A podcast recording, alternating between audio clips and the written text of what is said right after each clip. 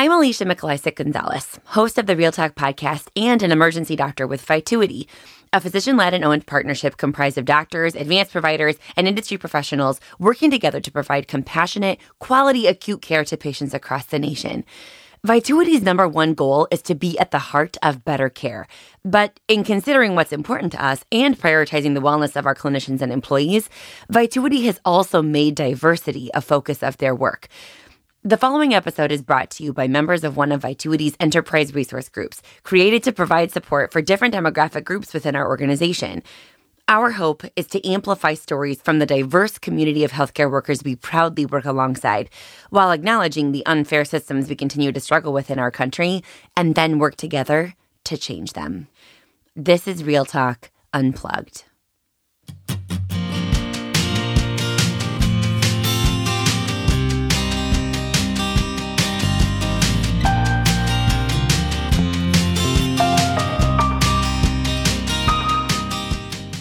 Hi, I'm Sandy Fan, a proposal developer with a growth team at Vituity and Secretary of CAPI, Coalition of Asian American and Pacific Islander Empowerment. Welcome to Real Talk, a place where healthcare professionals share stories about the human experiences that have shaped and affected their careers working in medicine.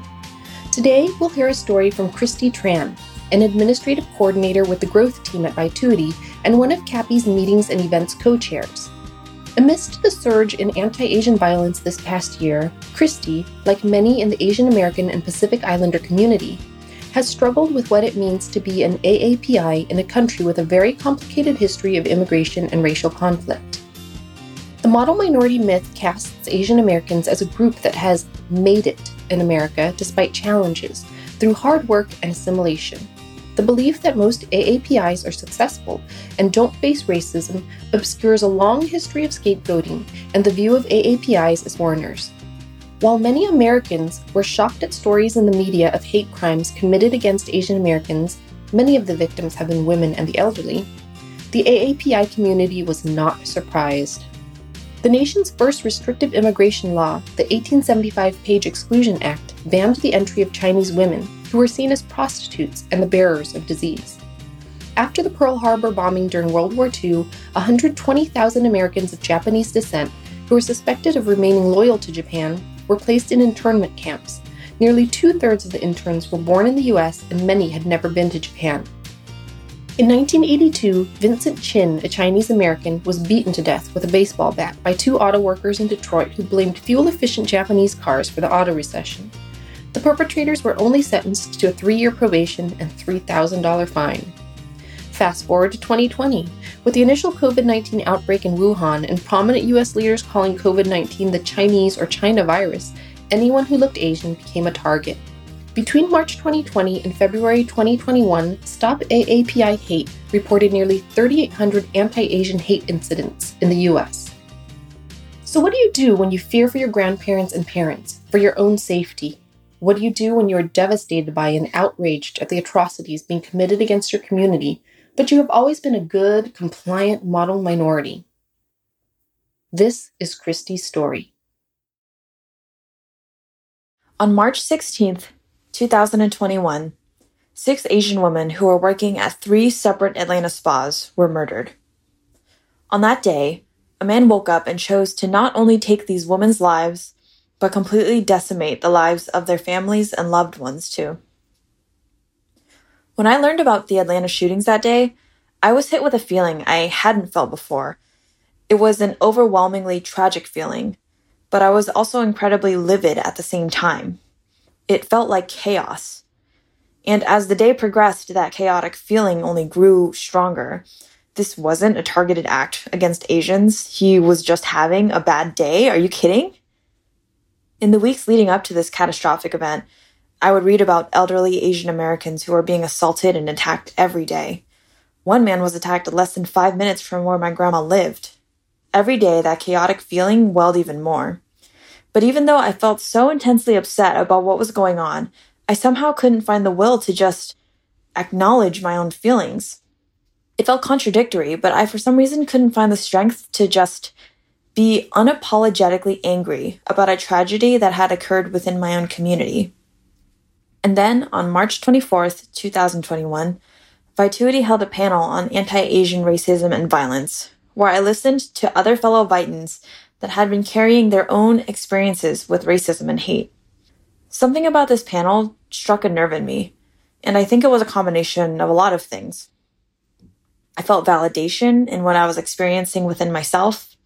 I felt compassion for the Vitans who spilled their heart out in front of hundreds of people. And I knew what it took to speak up at that panel. It was a strength in one's convictions and a belief in belonging that I hadn't found in myself yet. And when the panel ended that day, I took a long time to try and understand what I was feeling this entire time, the chaos that had been bouncing around in my mind that entire week. And I eventually came to realize what it was. It was decades of pent up anger and frustration that had come reeling to the surface. I realized that almost every instance of racism I had encountered throughout my entire life had gone unacknowledged. In almost every memory I have of experiencing it, my instinct was always to internalize my feelings and move on. And why did I do that? Why, instead of speaking out, did I always just laugh it off with a half hearted chuckle? I would always walk away from those experiences wanting to cry out of a suppressed frustration and anger. And the anger was always at the other person, but it was also at myself. Why did I let them just say that to me? How do I rationalize something that has always been second nature to me? Isn't that just what you're supposed to do? I began to look inside myself and question decades of my instilled ways of thinking. Growing up, I was always taught to reject confrontation and emotion. Living in a small apartment full of first generation Vietnamese Americans, the number one goal put in front of me was to succeed. My grandma uprooted her entire life in the hopes of a better life for her children and her future grandchildren and left Vietnam with her sons and daughters in a boat. Not all of her children could come either. Some had to stay in Vietnam, and one had even begun the journey but did not make it to the destination. My family left Vietnam in the hopes of achieving the American dream. And while this dream was, and still is, a very real desire, the harsh reality was that even though my mom, uncles, and aunts all came to America at a very young age, they were never going to be seen as full fledged Americans.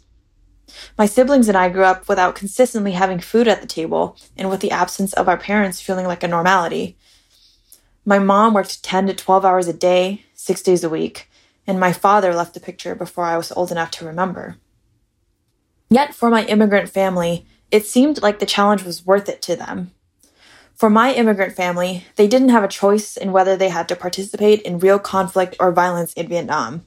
They escaped a war and moved to a new country. They would still always be labeled as an outsider. And their ask of me, second generation who did have choice over the matter, was to ignore it. Ignore conflict. Keep my head down. Don't start things. Just focus on my path. I had a pathway to Americanness that they could never attain and if that path was already a steep upward hill, why would I make it any harder for myself to get there? I complied. As a child, I did not respond to the people who mimicked slanted eyes at me. I let offhand comments about the way I looked different slide. I didn't correct people when they asked where I was really from. I didn't question the fact that I was placed in English language development in elementary school, when my English was actually perfect and I was just a shy child. As a teenager, I eventually became desensitized to boys that said they, quote unquote, had a thing for Asian girls. accepted that narrative.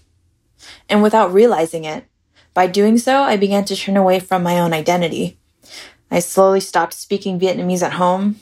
I consistently weaseled my way out of bringing homemade lunches to school because they smelled different. I stopped consuming Asian media and culture. I began to distance myself from my own family, who knew no other way of existing than in their own roots. I did anything to avoid being labeled as different. I did as I was told. I laughed when the others laughed. I did not speak if it was not my turn. I always agreed with the majority because I didn't want to stick out. I was a people pleaser, which is what my family insisted was best for me.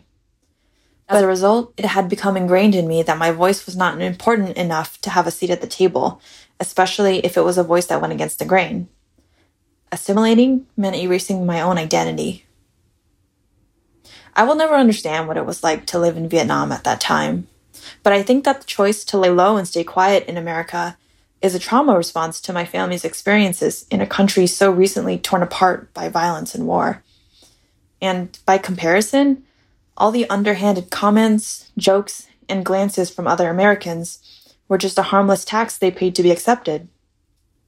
If conflict and racism triggered a fight or flight mode, my family opted for flight, and they implored me to do the same. I think this choice is one that countless other AAPI families have also made. And as a result, it's granted us a lot of opportunities and privileges that are not present for other communities. I know plenty of AAPI people who are incredibly successful and have maybe even attained what we consider the American dream. But I know now that accepting this rhetoric, even if it means reaching that dream, does not lead to true acceptance in this country. That rhetoric means surrendering our identity and allowing it to be morphed into whatever America wants us to be. We've allowed ourselves to be deemed as mathematical geniuses, as sexual fetishes, as terrorists, as communist spies, as karate masters, as IT support, as the ones who bust your dishes and file your nails. And granted, these stereotypes are not all necessarily hateful ones, but that doesn't take away from what it ultimately is a stereotype. And what these stereotypes do is build the harmful narrative and mindset that AAPI people are not real people. We are a concept. We are a punchline. We are objects. So when the public begins to accept the false narrative that we are the cause of this pandemic, it is that much easier for ignorant people to dehumanize us. It is that much easier to be put into a trope it is that much easier for someone to decide to channel their violent anger at the elderly Asian American. And it is that much easier for someone to wake up and opt to feel better by shooting six Asian women. Because we've let so many other things be chosen for us, these people think they can choose whether or not we deserve to be here, too. F that. I don't want to let anyone else decide who we are as a race anymore. I want to find strength in my own identity. I want to someday become 100% fluent in Vietnamese. I want to learn so much more of my culture and where I come from. I want to reconnect the threads that I've severed with my family and find solace again in my roots. Trying to figure out and focus on who I am rather than how I want people to see me. The Asian American experience is so multifaceted and contradictory which makes it hard to articulate how I'm supposed to feel or be at times. As I read this, I feel anger, guilt, sadness, hope, confusion, and regret all at once. At the same time, I know that I still have a lot of privilege to be where I am today, and I should use it to at least speak out for what I believe in. I want to one day find the strength and conviction that will urge me to speak out, regardless of what people may think of me, just like the amazing Vitans that I listened to at that panel and I still have trouble speaking out where it counts. And to be honest, I'm I'm terrified of putting myself out there by recording this podcast. And I know that it's going to take a lot of unlearning to feel empowered to do so one day. But this is a step.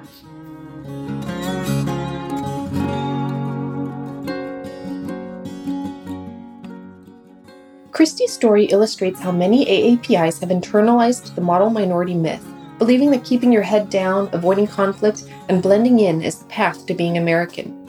But the surge of anti Asian violence this past year has brought into stark relief how harmful misperceptions about AAPIs can be, and how keeping silent perpetuates stereotypes about Asian Americans. The model minority myth makes AAPIs invisible to larger society and divides this group from other communities of color that see AAPIs as privileged and affluent. At the same time, some AAPIs who are influenced by the media's focus on a suspect's race, when the suspect is a person of color, are fearful and distrustful of other minority groups. Stereotypes about AAPIs and people of color classify us as other, justify systemic racism, and keep many of us silent and separate in dealing with our different experiences of racism.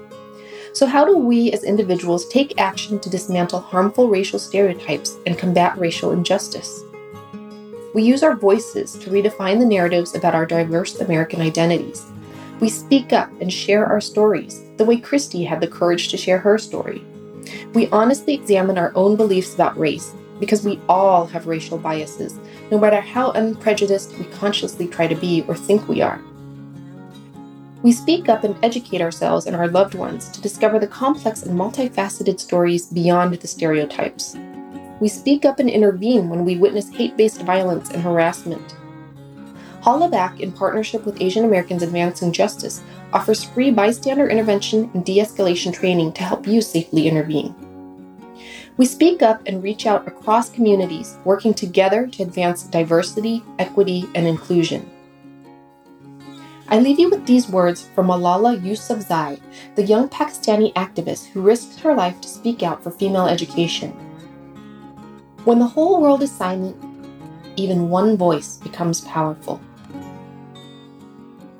Thank you to Christy Tran for sharing her story with us, to the team at Vituity for their support of this podcast, to Marco Gonzalez, our sound engineer, and to all of you for listening. I'm Sandy, and this is Real Talk.